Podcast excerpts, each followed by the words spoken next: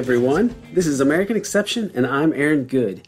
This is the second installment in our short series on the all time classic Secret Agenda Watergate, Deep Throat, and the CIA by the great Jim Hougan.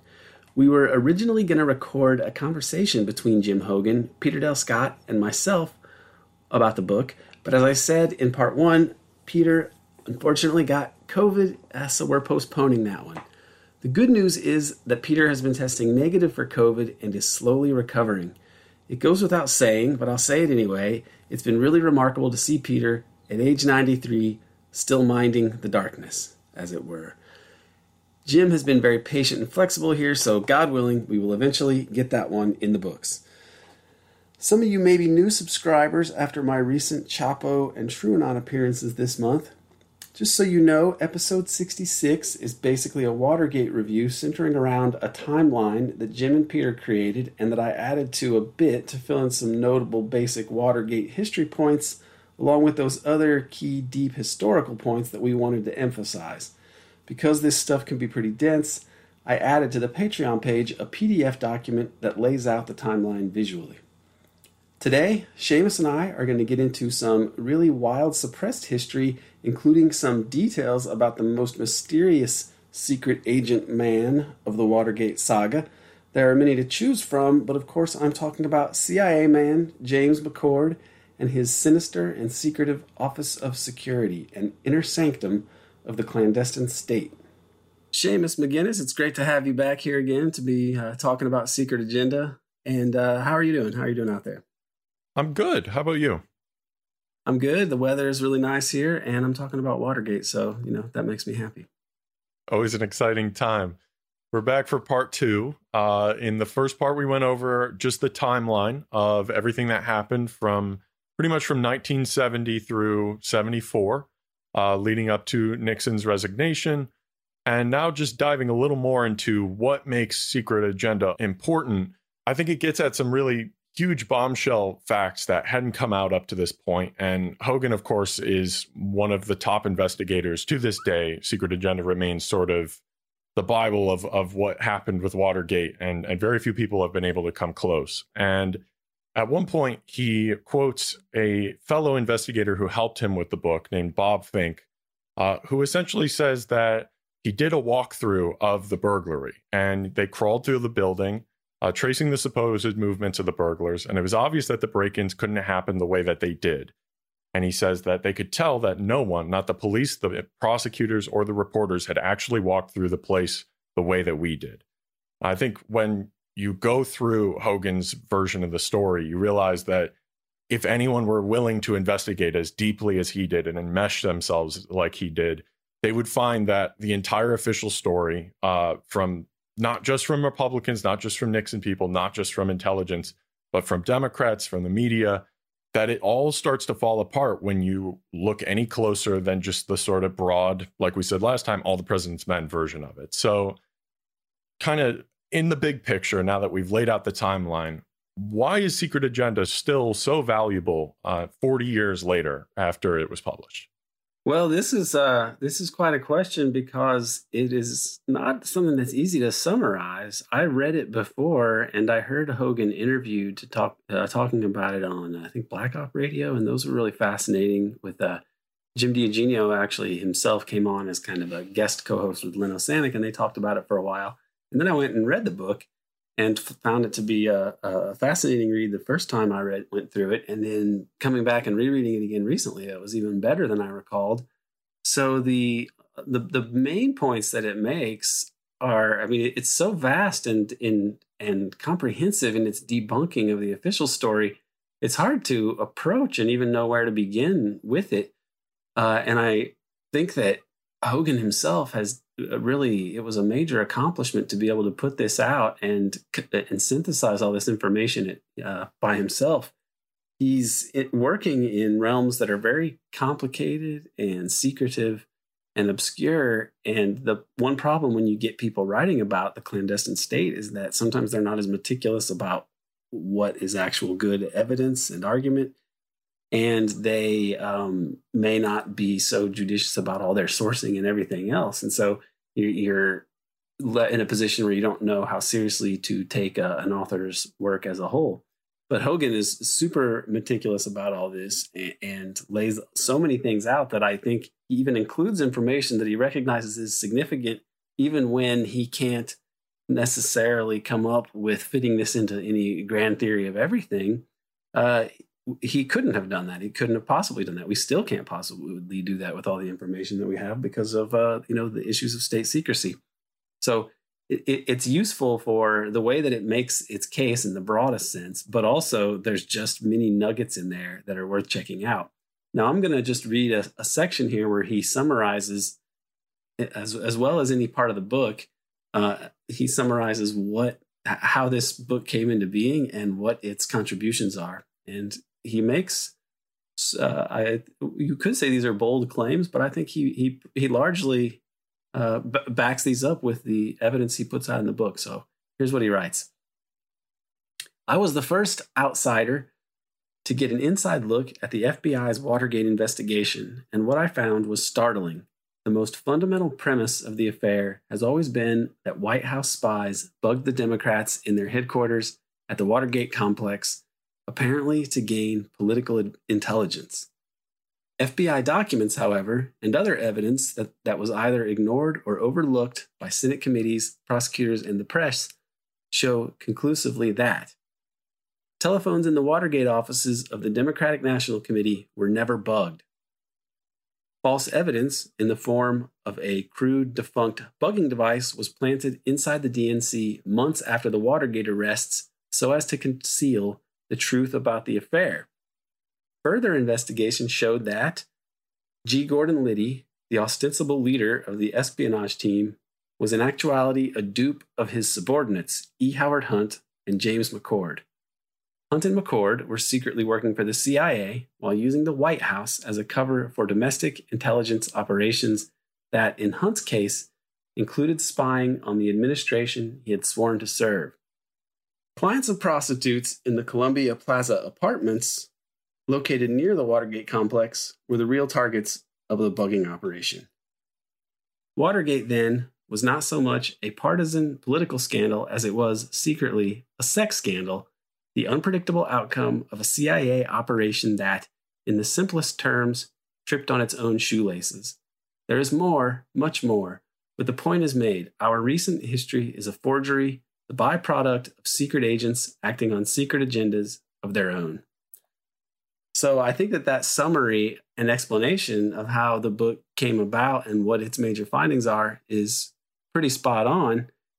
The only thing that that I would say is debatable is the conclusion that it was uh, an operation that tripped on its own shoelaces. But even Hougan kind of makes the case that they seem to have wanted to get arrested, that McCord, seems to have sabotaged the burglary uh, in particular. And so you know, even even his own assessment is is maybe not a perfect encapsulation of what he actually lays out in the book because it's ultimately so confusing as to try to figure out exactly what happened. I tend to be on the side of that that it was sabotaged on purpose and that McCord wanted people to be arrested um, to, because they would be caught in the act of doing something that had implications for uh, very important parts of the clandestine, you know, state in the U.S. And that the and it seems like he almost uh, blundered into this to draw attention to this for particular reasons. Uh, and uh, perhaps the sensitivity of it led to the outcome of Watergate, which is that it necessitated a the removal of a president rather than a real hashing out of this whole thing.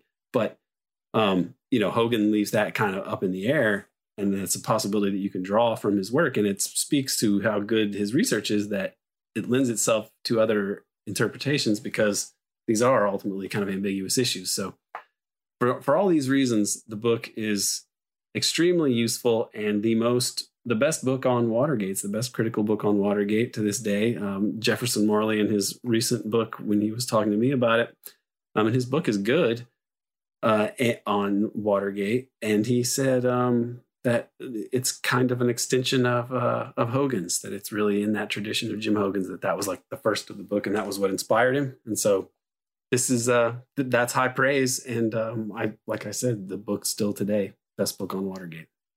And most of the work in the wake of of Secret Agenda has been sort of based on it. The same goes for Silent Coup um, and several other books on it. And you're not alone in thinking that about McCord. Not only does Hougan lay that out, but Eugenio Martinez, who's one of the other burglars himself, for years said that he thought it was McCord and that he wanted them to get caught.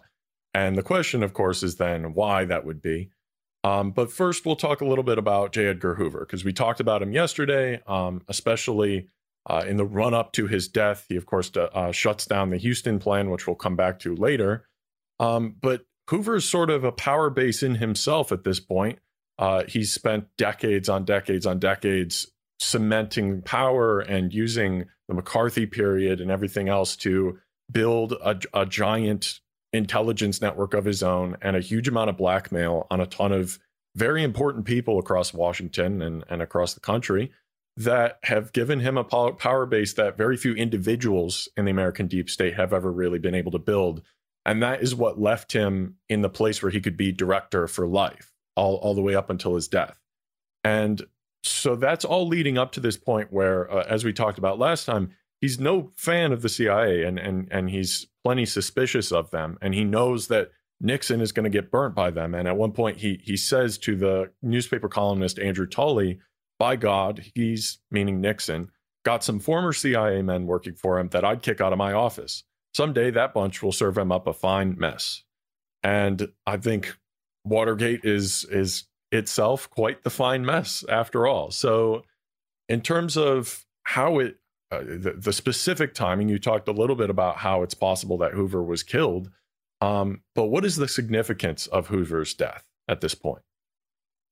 Right. Well, that must have sent shockwaves through the establishment in Washington because it was a kind of open secret that Hoover had all kinds of dirt on everyone. And this is uh, there's kind of not really any good competing hypothesis as to why such a unsavory character would be able to stay around for so long. I mean, I, I, think another factor is that he served presidents and was very useful to presidents at the right times to maintain his hold on power, and was very useful to to the presidents at the time. I mean, I think the the president that he clashed with the most was JFK, and it's famous uh, that famously he was the person who told Robert Kennedy about uh, the pre- about Jack Kennedy being shot in Dallas, and he delivered to, to him in a very cold way that uh, stuck with RFK at the time. He was very cold and impersonal about it. Um, and so this is you know notable, and people have wondered why Kennedy didn't fire him, and there were discussions of this, but Kennedy for whatever reason, believed he had to accommodate the establishment. And so he didn't fire Hoover and he didn't fire Dulles. Probably should have fired both of them. There are those who've tried to put the Kennedy assassination on um, on Hoover. I don't think that that really. I don't think that it was an FBI affair, but I think that FBI elements could have been involved in some ways with Oswald uh, as they sort of outsourced COINTELPRO type operations to people like Guy Banister, you know, and, and, what Oswald did in, in New Orleans. But there's other documents or, uh, you know, there's other parts of the Kennedy assassination where Hoover is saying that he, um, that the Cubans have been double dealing in Mexico City, or sorry, not the Cubans, the CIA. So he's pointing out that the CIA has been deceiving people uh, regarding aspects of Oswald and his travels uh, to Mexico City in particular. Hoover didn't believe the magic bullet theory. Hoover reportedly told a I mean, they they wanted to come up with a different theory. It was an FBI investigation, and Hoover thought that the magic bullet thing was ridiculous and implausible because it was. But the, the magic bullet was just decided upon because you have the problem of uh, only three bullets and one of them clearly missing the target because hit, it hits James Tague, And then the other one exploding Kennedy's head, which was pretty memorable for everybody that saw it. And so then you have to put uh, the, the one remaining bullet creating uh, seven wounds in, in two men, which was, and it was impossible and ridiculous. And even Joe Rogan, when he interviewed Oliver, said, like, this is the biggest fraud in the history of the United States government. And it was, and Hoover recognized that. And, uh, but the, you know, he was an establishment guy and he went along with this cover up and he probably was happy to see the Kennedys gone yeah, he was he was more than happy to oblige with the cover up, and and Peter in in Deep Politics and the Death of JFK lays out the the multi phase cover up process, and Hoover is not necessarily strong armed into it, but he's not left a whole lot of choices. But he he doesn't seem to be a sort of controlling player as much as he's sort of a auxiliary player that is all too happy to get rid of a Kennedy if he can if he can help it. But of course, he also had plenty of power and blackmail over him, so uh, that that's how he was able to stick around. But I mean, again, it's not as if LBJ was any less in his pocket in the end. Well, L- LBJ was another one of those people. I mean, in American politics, who had risen largely because he was co-optable and corruptible, and he became the richest man in the Senate despite being going to like what Midland Valley Teachers College or something like that. Like he wasn't an Ivy League guy at all he always kind of resented and was paranoid uh, about and insecure about these Eastern establishment guys, kind of like Nixon was himself, e- even. Um, but whereas Kennedy felt like he had a better understanding of, of these people, maybe that made him overconfident and he didn't realize the peril that he was in. Apparently, that was the case. But uh, Hoover, you know, LBJ was different. Uh, in, in that regard, and he wasn't going to go against the establishment. I mean, you know, you realize when LBJ is there, the uh, the CIA is unleashed around the world. They reverse a lot of Kennedy policies, and you have uh, these other domestic things. Go- I mean, the main problem with Hoover and these domestic surveillance things is he feels like they're getting into his territory. Like Hoover's objections to the Huston plan and so on, uh, and, and he, he doesn't like these things because he's worried about any office handling this sort of business. He, he liked to have this fiefdom of him, himself to operate in. That's why he was opposed to the, the creation of the CIA in the first place.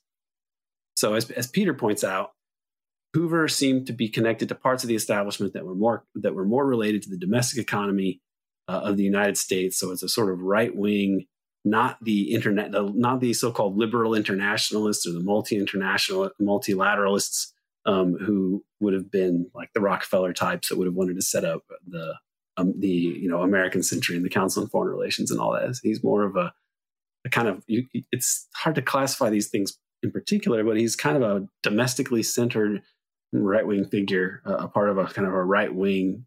What's the term I'm looking for? Like kind of I don't want to say like the know nothing party, you know, from U.S. history, but something similar that, that he didn't like these cosmopolitan uh, capitalists. You know, he wanted he didn't want the CIA to be created. He felt like that was getting into his territory. He wasn't so, really a Rockefeller man uh, in no. in that way. Like uh, he he still is a conservative uh, by far, but I mean he's he's around for so long. He's a different kind of sort of older form of American conservative. He's around for the Palmer raids under Wilson.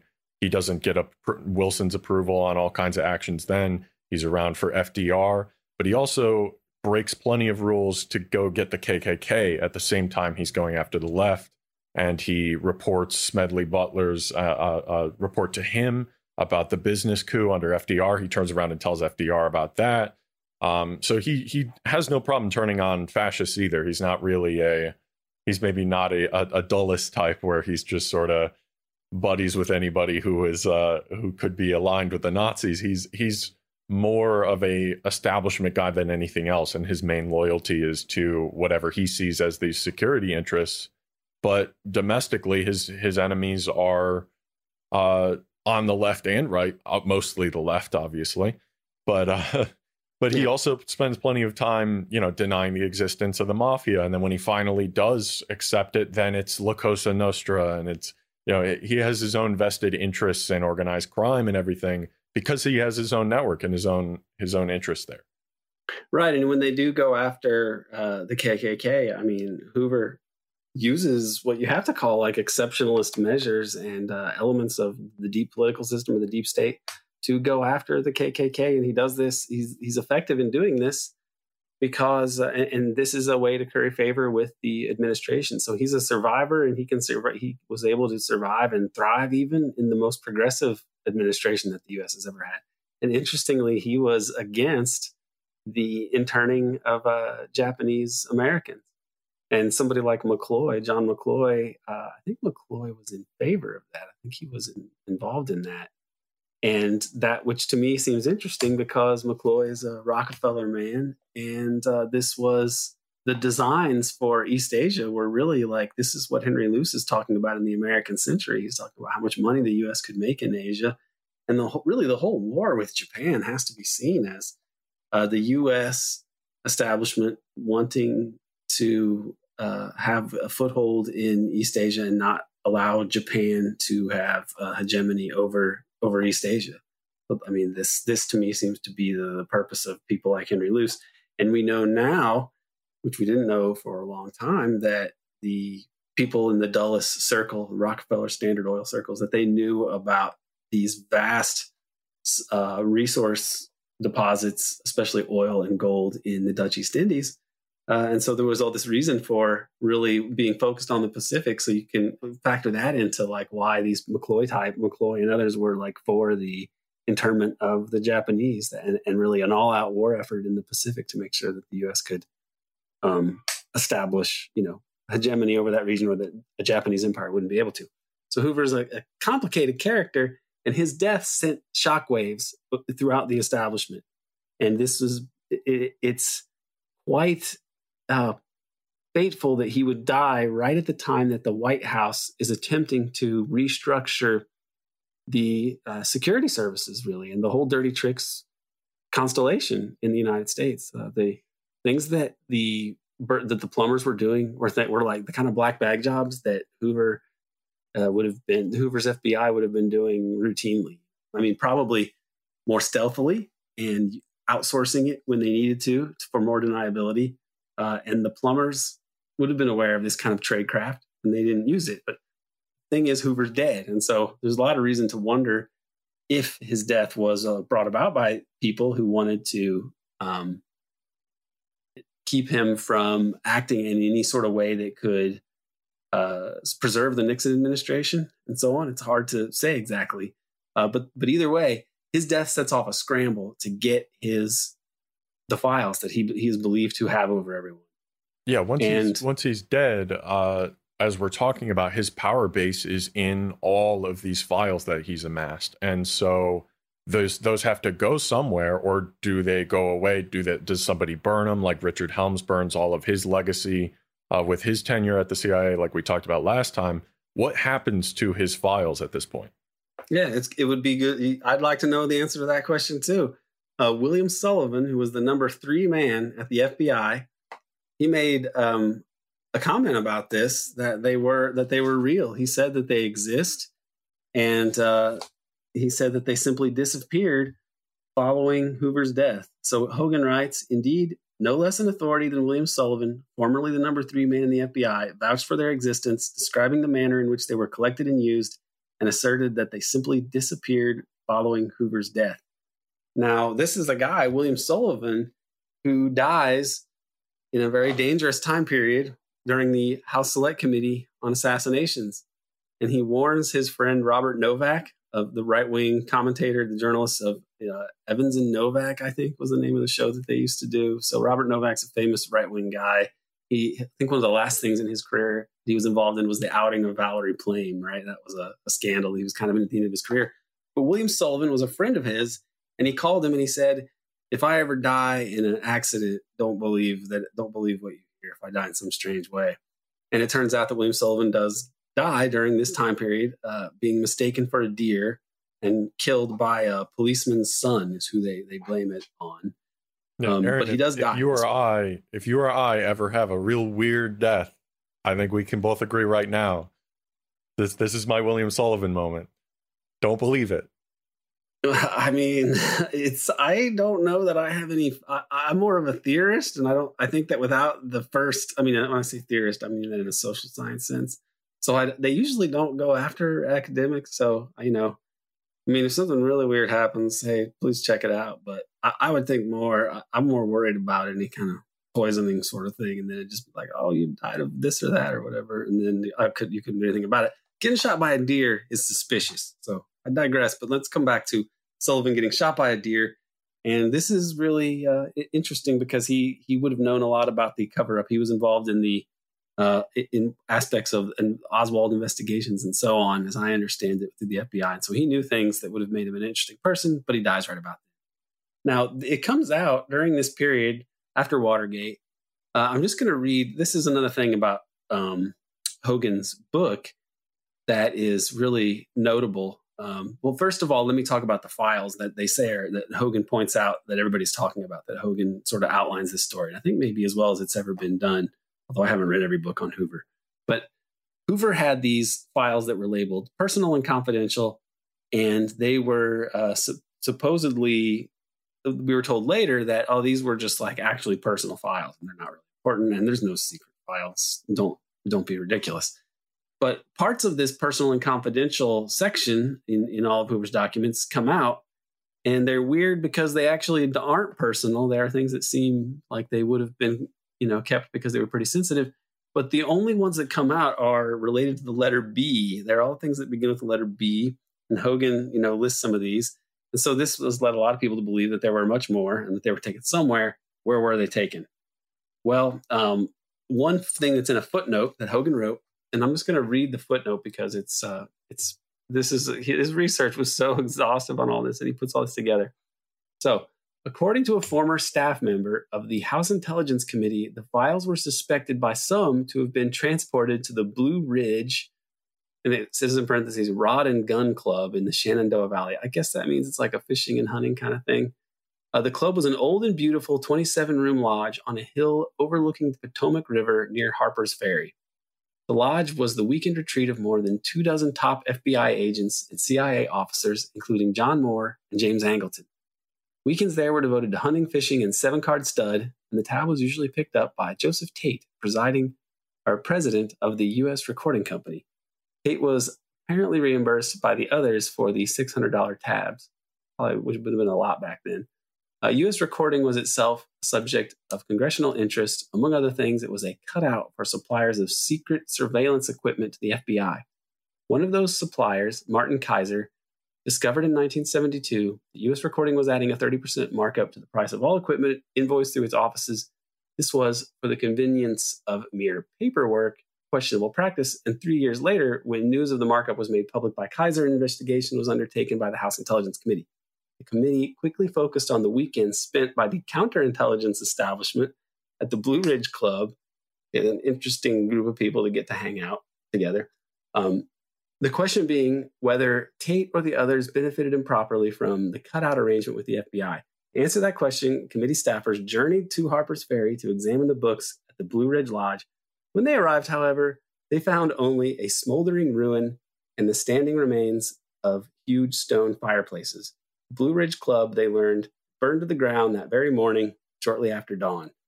According to a former staff member of the Intelligence Committee, it was suspected that Hoover's files had been among those destroyed in the blaze. The origin of the fire has never been determined with certainty, though fire marshals believe that it was probably caused by an electrical failure. Very weird. Must be an accident. right. I mean, that is amazing timing. And uh, there's, you know, that's the, I guess there's two fires at least if we don't want to count the smoldering wreckage of the plane that killed uh, Dorothy Hunt, there's also this fire related to James McCord uh, in Pennington. A CIA guy named Pennington sets that off at McCord's instruction, but we'll probably come back to that.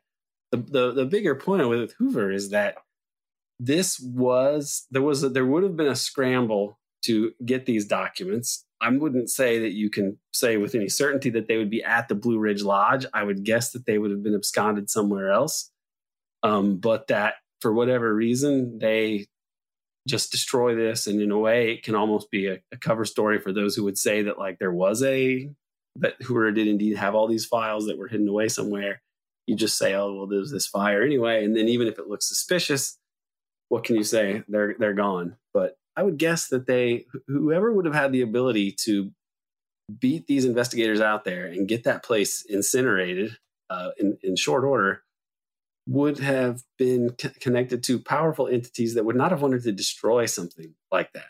So I would just put that out there. All right, so turning a little bit, we've we've talked a lot about James McCord so far, but let's start off here since this is sort of a primer. Uh, just to remind everybody, or for people who are not aware, who is James McCord? What's his background leading up to being a Watergate burglar? Right, James McCord. I, I feel like when people would talk about the '70s and some of the paranoid uh, cinema of the 1970s. It's like they call it like paranoid cinema, even. Um, people are like, it, it's really weird. It's so far out because there was so much strange business going on, and it was done, you know, in the 60s and 70s. People were smoking a lot of dope, and it, reality, was kind of psychedelic itself. Like these kind of doors of perception were opening in in other ways about the way the state actually worked. And McCord himself is a such a strange character. Um, and he he died uh, a few years ago, and this was interesting because the Washington Post in his obituary they actually mentioned that it was uh, Kennedys and King. I think broke the story, which was Jim DiEugenio's website of James McCord dying. And this is a, a character who I think is one of the more important figures of understanding the U.S. empire, not because he himself was this important statesman, but because he represented forces that uh, were quite decisive in determining important events in American history. And he's such a bizarre character. Um, it, it, it's he is still an enigma to this day. And he was a security service guy, you know, worked for the clandestine service and was kind of a cleanup man in certain things, which we'll get to. And he becomes fixated on pinning the burglary on the White House which would seem to go against every ethic that someone like him had. And he was, by all accounts, a devoted uh, security, national security state guy. So, uh, yeah, what, it, what James Angleton says of him is that he would never do anything if it wasn't following orders. Yeah. And when you when you look at the his body of work and his statements, of which we'll get to, you, you, get the impression that this is a guy who really values the uh, uh, um, war, war, respects or even worships authority, and uh, is not someone who is out here freelancing. So, but he's and, and this has to be noted is not someone who believes that legal uh, prescriptions are set in stone and have to be obeyed above all. I mean, he's a guy who totally believe, you know, believes that the ends kind of justify the means and that security trumps other things. I don't think there's no other way to describe it. So he's a guy you've got to explain what he was doing. He was, as I said, focused on pinning the burglary on the White House and not allowing it to be blamed on the CIA. Because you blame it on you blame things on the CIA. The the you know, the media has a a long-standing practice of really presenting these things in ways that are favorable to the CIA or the Pentagon. And it really would have been a largely harmless thing. It wouldn't have caused the CIA as much harm as Watergate did uh, if they had just blamed it on the CIA and then encouraged the major newspapers to stop talking about it. Then it would have just been one more thing that people are writing about in like um, Gallery magazine, right? With like Fletcher Prouty in between like little uh, different porno spreads would be writing these articles about the CIA, right? It would be like some sort of screwball thing. But he was, but the Post there was a post writing about it. So this becomes a big story. Now he had financial problems at the time. I think he had a daughter who had was was had some sort of handicap that uh, made her require. Uh, it was expensive to take care of her. So McCord really would have needed the job and the pension uh, from the CIA uh, at the highest level possible. So him resigning when he does doesn't make a lot of sense according to his actual circumstances. Uh, and then after the fact, after Watergate, he becomes a celebrity of sorts, and he but he turns down a huge book advance from a big company, a big publishing company, in order to write his own memoir, which is, which is completely insane. It's uh, Hougan has a couple quotes from it, and I just want to put it out there because he he writes the book called "A Piece of Tape," And this is his wonderful prose style. A piece of masking tape op- opened a door that shook a nation to its very foundations. A measuring tape that was Watergate plumbed the depths of the most powerful nation in the world. A piece of magnetic tape may impeach the most powerful man in the world. Is a nation's will and character now being measured with yet another piece of tape in the hands of him who created all that is? Right. I mean, this is the it, it, his writing in this is bizarre. I don't know what to make of this. Uh, Hougan's description. I mean, he describes a piece of tape as easily the strangest and most difficult to find of all the Watergate books. Okay, unbelievably, even pointedly dull and irrelevant. Uh, it tells us virtually nothing about McCord, his work for the CRP, or the events leading to the Watergate arrest. Nevertheless, manages to be inaccurate or misleading on an astonishing number of matters. Um, and he He also mentions gives you every Bible quote that has the word tape in it, like a measuring tape. It just keeps coming up because it's just his. He figured out a like a fifth grader book report version of a Watergate conspiracy that he's a part of, and that's his version of it. It's somehow like wildly boring and completely has nothing to do with anything. He's just like quoting Ezekiel over and over. Yeah, I would like to actually. I mean, to, to hear every description that I've heard is that it's not an enjoyable read, and yet I, I do kind of want to read it. I have a feeling that McC- that Hougan's summary of it and the excerpts are probably the high points of it. So I'm not in a real hurry to go out and actually get it. But uh, the way the sections where Hougan writes about it are some of the funnier parts in the book, and even as serious as all this stuff is, Hougan's prose is very good, and his it, it- it's this part is funny because it just sums up. I mean, he writes, lest we miss the point, McCord goes on to define the word tape and does so in such a way as to invite the reader to ponder its meaning in an esoteric, almost cabalistic way. Uh, tape to size up, figure out, record on magnetic tape, a measure, uh, fasten, bind, make secure, red tape, tape measure, a rule for measuring the circumference and diameter. Yeah, Aaron, you're a teacher. I'm sure you've gotten many uh, an intro with like Webster's dictionary defines tape as but usually I mean like Angleton and company are like these Ivy League like modernist poetry heads and they're usually they can at least write. I mean like uh I, I forget somebody wrote what like 70 books and then and then he's out here just given the most like fourth grade intro that you can to his piece of tape book that's supposed to be a memoir about being at the center of the crime of the century for, for the White House. Yeah, and some of the the selections of it. I mean, I'm not like a I'm not like a Bible head or something, so I, I have to confess to not being well versed in the Bible. But when I read one of the the sections here, I went to go and look it up because I just thought, is that really in the Bible? Can that be in the Bible? And I'll, I'll read the section, then I'll tell you what I found in my uh, let's call it an investigation. Um, if you see some poor man being oppressed by the rich with miscarriage of justice everywhere throughout the land, don't be surprised for every official is under orders from higher up, and the higher officials look up to their superiors. And so the matter is lost in red tape and bureaucracy, and all over them is the king, and or sorry, and over them all is the king. Oh, for a king who is devoted to his country! Only he can bring order from the chaos. And this is credited or cited as Ecclesiastes five eight. And I, I when I saw this, I thought, okay, and he puts in red tape in capital letters. It was very subtle uh, craft here. Um, but when, when I, I thought that that was odd, so I looked it up, and that is something from a version of the Bible called the Living Bible, uh, which was first published in 1971, so right before this time. And when you read the other versions of this passage, it, it doesn't say anything about red tape. It, it's very strange. It's almost I don't know the origins. I, I didn't find look too deeply into the origins, but it seems like a strange kind of Reagan era like version of conservatism where you start talking about red tape and bureaucracy. The- the Living Bible is a- Is a quote personal paraphrase of the Bible that he just decided was now his his go to, so that he could put the word tape in there a bunch of times and and have these like esoteric quotes.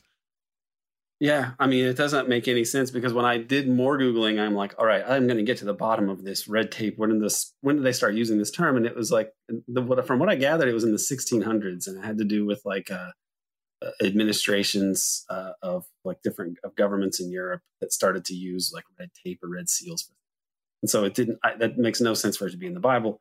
It doesn't. But he puts all these things in here. And, you know, he's talking about David and, and Goliath here uh, it, with the, the meas- measuring tape. And it's just very strange.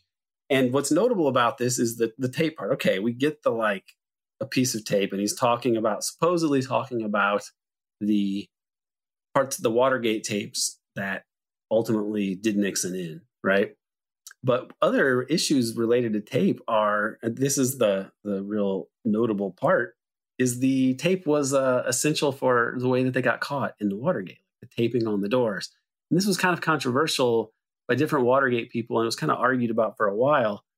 And uh, people were debating, like, well, did they put it in the weird way that you're supposed to if you don't want to be detected, where you put it vertically so it doesn't stick out from the actual doors and can't be seen by people walking by? The idea is, if this needs to be explained, I'm, and I'm assuming it does for some people because most of my listeners are probably not experienced at breaking and entering. I, I hope not. Is you, you have a lock like maybe if you lived in a dorm, you wanted to like stop the door from clicking, right? You just stop the part of the doorknob from going out into the door by putting like tape over it or putting something of it over it to keep it from catching.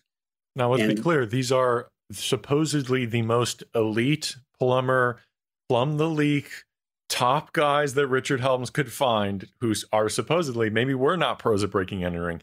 They're kind of supposed to be. That's supposed to be their thing, and they botch it uh, with Ellsberg psychiatrist, and then right in the middle of this, right at the DNC at the Watergate, they managed to supposedly, as you're, uh, I don't mean to cut you off, but leave the tape sideways hanging out.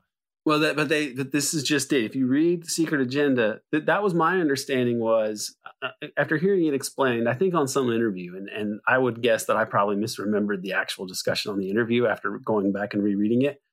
But people, he didn't he most likely did not leave it so that it was sticking out on the sides. They tried to explain this, and G. Gordon Liddy explained it. But the bigger point is it, because if, if you leave it with the tape sticking out on the sides to where it can be seen by anybody walking by, then it's argued by others, like people like Liddy and others, at, at different points, because they, they kind of argue different things about this at different times. But if you have the tape sticking on sideways, then it doesn't look like somebody's trying to conceal what they're doing. It looks like it's potentially something that the maintenance crews do, and maintenance people do that all the time. Because you got to think if you're working in a hotel or any other building like that, and you don't want to go and search out have the right keys, you don't want to carry around a bazillion keys, then you may just do this to be able to get in and out more quickly. And this was a thing at the Watergate where like they had had the security had had to talk to these people, the maintenance people on different occasions, say, "Hey, stop doing this." So if the tape was taped in a vertical way, then you don't see it when you're walking by. And if you're a security guard or whoever else, it just looks like a regular door. And so this is probably what McCord did. And the reason that this is still damning or or bad tradecraft is that if you're a security guard and you go through a door and it's not locked and you see that it's been taped vertically, which is the less obvious way to do it, but it's actually more obvious in terms of being uh, the uh, uh, uh, indicating some kind of burglary, indicating some kind of chicanery. Well, the guy so, sees it once and then has to come back and then sees it again. And it doesn't actually matter whether or not the tape was what tipped him off, because uh, as Hougan points out, like the the cop who shows up on the scene is sitting like two blocks away when he gets the dispatcher call and he's and, supposed to be off duty and he just takes it anyway. Yeah and he just shows up and he of course himself I, am trying to find his name but he has Shoffler, all these carl Shoffler Shoffler has all these ties to to intelligence and and like very and clearly sex, has, sex also sex issues. I don't mean personal sex issues. I don't know anything about his personal sex life. I think he's dead anyway. Peter met him and and he, he's going to have some interesting things to say about him uh, when it comes to this. But the point is about mccord which setting aside the confusion over the um, taping, over the whether the thing was taped vertically or horizontally, is that he told the other people that he had actually um, removed the tape. He was supposed to remove the tape. It's bad tradecraft to leave the tape there. Another tradecraft mistake that he makes is he says, "Oh, there's a there's like an alarm in the room and we can't go in yet." And everybody's looked there's no sign of anything that could even be mistaken for an alarm. And again, it's really like cannot hammer home enough. These are supposed to be the top guys. And so the fact that, and, and, some people are agnostic on whether they're following orders, whether they're really just incompetent. And like we talked about last time, investigators and especially like Democrats and, and the media had a vested interest in the burglars being, oh, well, you know, they're just following orders because we need Nixon to be the bad guy. But also, they're also like third rate burglars and they're not good at their jobs, but they're not so bad at their jobs that maybe it was intentional. And so it's this game that they have to play where it has to be botched enough that it wasn't a plan to catch them, but it also has to be poorly done just to the point where what you know it wasn't some kind of like sabotage by McCord or anybody else because you need it to be a focus on the immorality of Nixon debasing the White House and and you know abusing his power and all this stuff that is not really the core of the story here because the more you dig into it the more it's really obvious that someone especially McCord, is not doing their job on purpose because he's again and again and again ruining the recordings and and lying to the other plumbers about the about the break-in to make sure that he can bring in Baldwin, uh, all this other stuff to make sure that it very intentionally falls apart in a way that's extremely damaging to Nixon.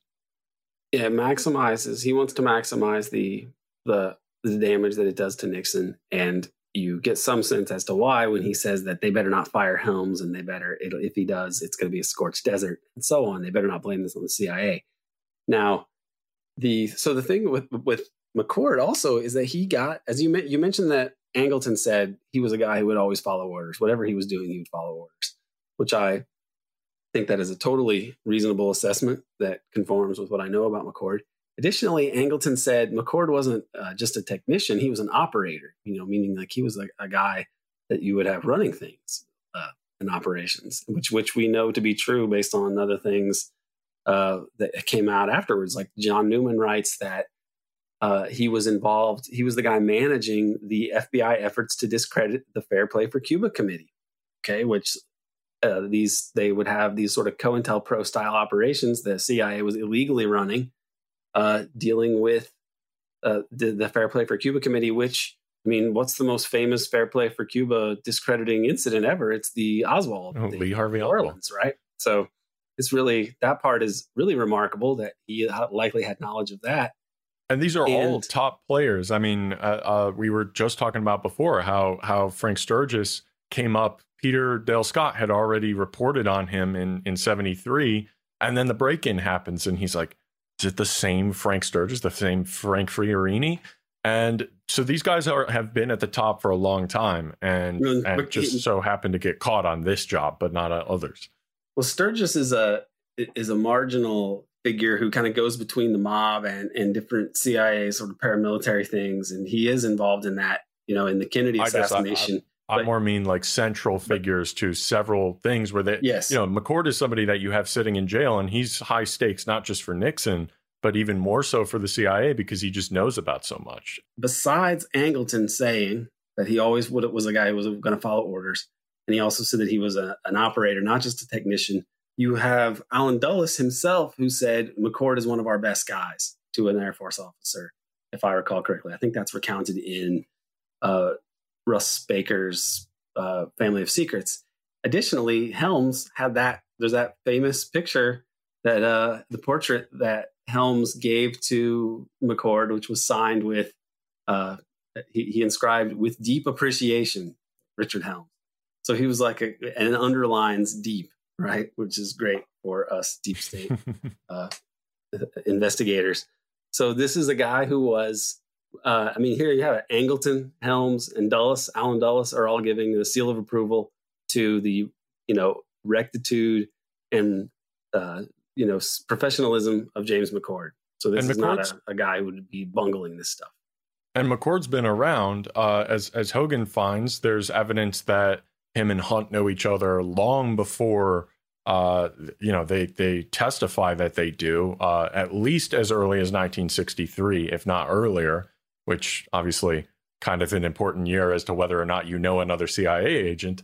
Uh, but also, he has a, a sort of disgruntled former landlady um, who, again, we're not we're not supporting landladies here, but maybe if, if it's a landlady versus James McCord and a CIA agent, I'm I'm going to take her side. But uh, she ends up talking a lot about what she saw while she while he was living as a, as a tenant to hers. If you want to talk a little bit about that. Right. This is another case where it's not explained exactly what he was doing or why he would have needed to do what he was doing. Um, he, he rents this apartment from her, and uh, she eventually kicks him out for breaking her rules. I guess she's a she's a person who works for the government in some capacity, uh, doing classified work. I think she even has a security clearance, but she's not working in the realms that McCord would be working. So this is analogous to like the safe house in San Francisco, where George White, you know, as part of Operation Midnight Climax, right, which was part of the whole MK Ultra thing, he would dose people with LSD uh, using prostitutes and so on, and then would videotape them and they watch it all and record everything. Um, this this brings that that episode to mind because, like um, George White's, you know, the person that George White rented his safe house from this was a it was a government employee who was had a security clearance but was working in a different part of the government. So Mrs. Furbishaw, uh, according to her, McCord. This is what Hougan writes. McCord failed to live up to all her conditions. He paid his rent on time using crisp hundred dollar bills, but there was more than one occasion on which young girls visited during the night. So it was that the fastidious Mrs. Furbishaw, which reminds you of like Dickens, Dickinson or something, right? Miss Havisham or, or whatever, uh, Mrs. Furbishaw decided to evict McCord in an angry confrontation with her tenant that was carried out in the presence of a young woman said to have been crying hysterically on the bed. McCord's landlady ordered him to leave. Uh, eventually, Miss Furbishaw said McCord to the FBI, she said this, uh, had several male visitors while a tenant, and that one of those visitors was E. Howard Hunt. FBI also reported that McCord, in conversation with Furbishaw, stated that he was engaged in counterintelligence and other phases of military intelligence and that during installation of a separate telephone in McCord's basement apartment, the telephone company installation man commented to Mrs. Furbishaw that there was considerable bugging equipment inside her tenant's apartment. Uh, all in all, a peculiar affair, not merely because Hunt and McCord would later testify that they did not meet each other for the first time until April of 1972, long after Hunt's visit to the Furbishaw apartment and McCord's eviction. Uh, Furbishaw's reminiscence is interesting also because McCord is not supposed to have been in possession of bugging equipment prior to April 1972, which is to say that Hunt and McCord were engaged in some kind of clandestine operation before the Watergate break in, and that the operation apparently involved young women and bugging equipment. So there you that go. Goes. What was what was he involved with there, uh, and in what capacity? Uh, was this part of you know was this a CIA operation or something connected to that, or were they freelancing in some sort of way for the for Nixon's White House? Uh, hard to say. And that goes to Hougan's theory, of course, that Watergate is partially a sex scandal or or a CIA operation around essentially a honeypot to collect blackmail on on DC circles using a call girl. Uh, that's the call girl theory. Um, but coming back to McCord a little bit, uh, he's a part of the Office of Security. So at this point in time, what is the Office of Security? What are they doing, and and what do they get involved in? Right. So this is um, where I think McCord, or uh, sorry, Hougan, really does an excellent job summarizing what the Office of Security is, uh, because when you look at their body of work, it really uh, it, it raises some eyebrows. So uh, this section very valuable, and I do recommend everybody go and read the book. But this section is worth is worth reading here. So I'm going to read a passage from Hougan where he lays out the the what the security, the Office of Security, is all about. Sounds like just a generic security guard outfit, but as you'll see, it's it's quite a bit more uh, amazing than that. The reputation of the Office of Security tends to be that of a guard service staffed by gumshoes and technicians whose principal tasks are to conduct background investigations, enforce security regulations, and protect the agency's property. In reality, however, the Office of Security is far more complex and even mysterious. Its broad responsibilities to protect CIA assets, operations, and personnel require it to maintain close liaison with any number of police departments to operate wherever the agency has assets, and to maintain more than 1.7 million security files on individuals who are, for one reason or another, legitimately or not, of interest to the CIA. The OS is also responsible for housing and guarding defectors, for helping to establish their bona fides, and for assisting in their debriefing. Similarly, it is the Office of Security that debriefs retiring agency employees and administers the sometimes embarrassing polygraph tests that are a part of the CIA's routine. By no means finally, the inviolability of all classified information within the domain of the CIA is ultimately the responsibility of the of the Office of Security of the OS. Um, just a, a parenthetical aside here from me, that is extremely important. By the very nature of its work, the Office of Security has domestic responsibilities that go far beyond those of any other CIA component. If, for example, a CIA officer falls afoul of the local police, it is the OS that will handle or manipulate the matter to ensure that no secrets are compromised. Similarly, if a CIA officer suffers a mental breakdown, it is the OS that will take charge of him, consult its list of approved psychiatrists, and if necessary, bundle the patient off to a CIA sanatorium.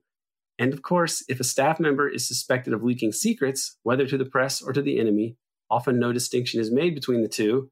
It is the Office of Security that will investigate the matter, conduct physical surveillances, and, if necessary, break into his home in order to install eavesdropping devices, which the Office of Security will then proceed to monitor. Now, to me, this brings to mind something that Hougan doesn't get into, but I guess we, we can talk about it briefly here. Is the Frank Olson thing? The Frank I was about Olson say case. my my favorite kind of CIA psychiatrist for an approved psychiatrist is a 16th story window. That's the best one. I mean, they dosed him with acid, and there were other people that assume that were had psychiatric training that uh, consulted with Olson after the fact. And the what he doesn't mention is um, I mean, that he doesn't get into what this can entail, but okay, let's say you've got someone, a CIA officer who suffers a mental breakdown, the, the OS will take charge of him. He goes as far as saying here, uh, if necessary, bundle them off to a CIA sanatorium. Well, in the Olson case, he is deemed, uh, it's deemed that he's a security risk and has to go. And it's James McCord himself who covers this up. So this is is very uh, notable in terms of understanding and the idea that this is the entity that's in charge of overseeing all the secrets. So CIA is very compartmentalized, but the way that this is described, and it's logical, is that you're going to have an, a, a clandestine service that's doing all sort of illegal things that are deemed super secret. And the secrecy is so important that you'll even kill people if they are, are threatening this. And this is very relevant to Watergate because this comes up repeatedly uh, this aspect of, of it. It's uh, it, it, to me, it brings to mind like the exception, obviously, the the lawlessness of the government that has to be denied and hidden, and the way that this that, that in order to even maintain this kind of a system, you have to have uh, an administrative body that under, that knows the actual secrets that someone is in charge of, of ma- maintaining security over these issues because they themselves are a, huge part of, of, national security. The criminality becomes itself a, a, key, a, core interest of the of the regime.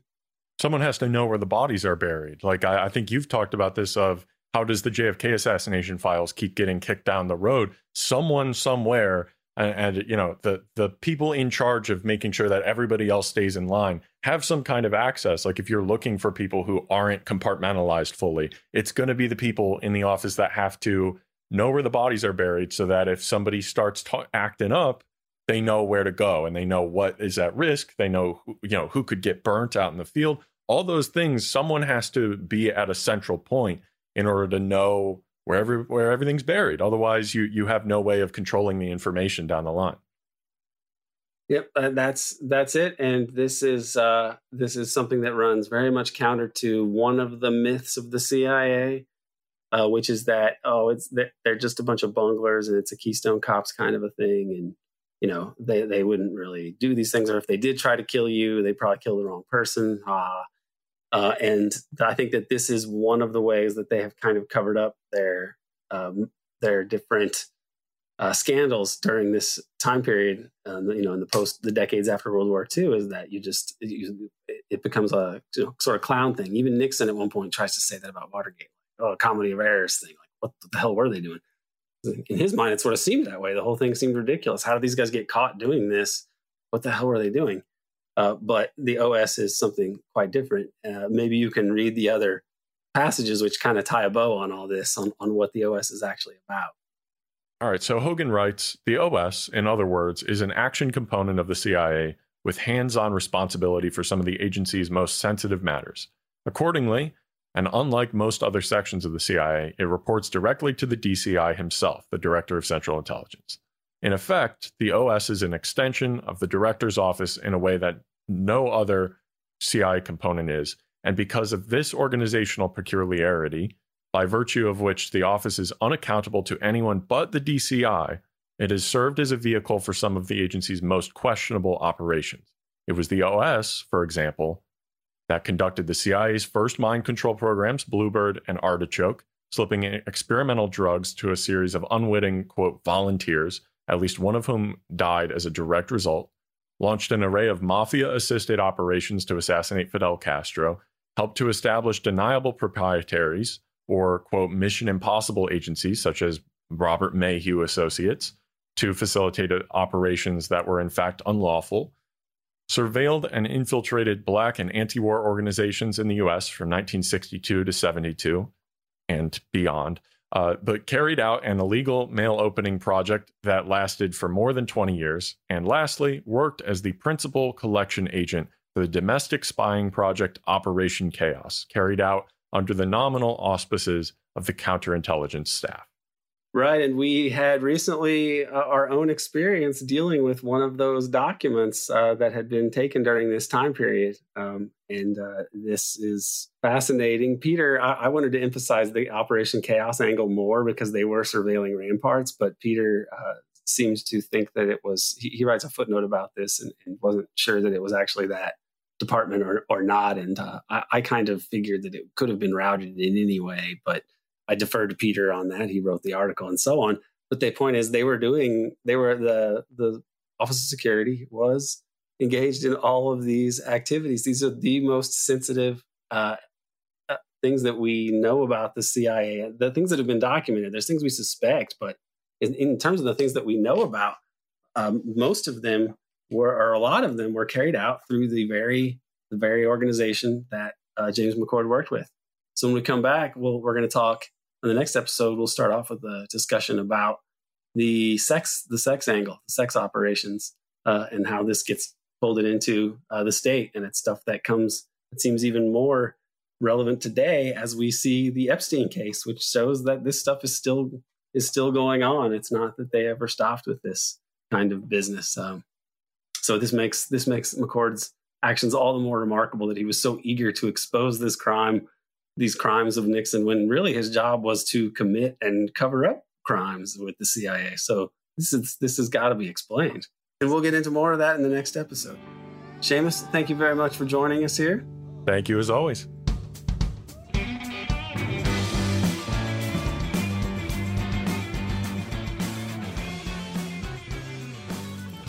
That's it for this one. I want to thank Seamus McGuinness for joining me here and for stepping up to take over episode art duties as Casey is taking a hiatus to deal with growing work obligations. I think he's done a great job on this episode art with James McCord and on the last one as well. I also want to thank Dana Chavarria for engineering the audio and Mock Orange for providing the music. When we resume the series, we're going to be getting into some hot sex stuff. Uh, well, some disturbing sex stuff, really. All part of the truly bizarre, real history of Watergate. Until next time, keep minding the light.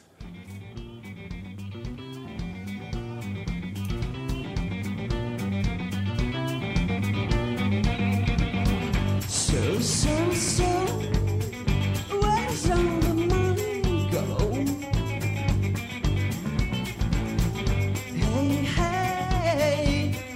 throw some money?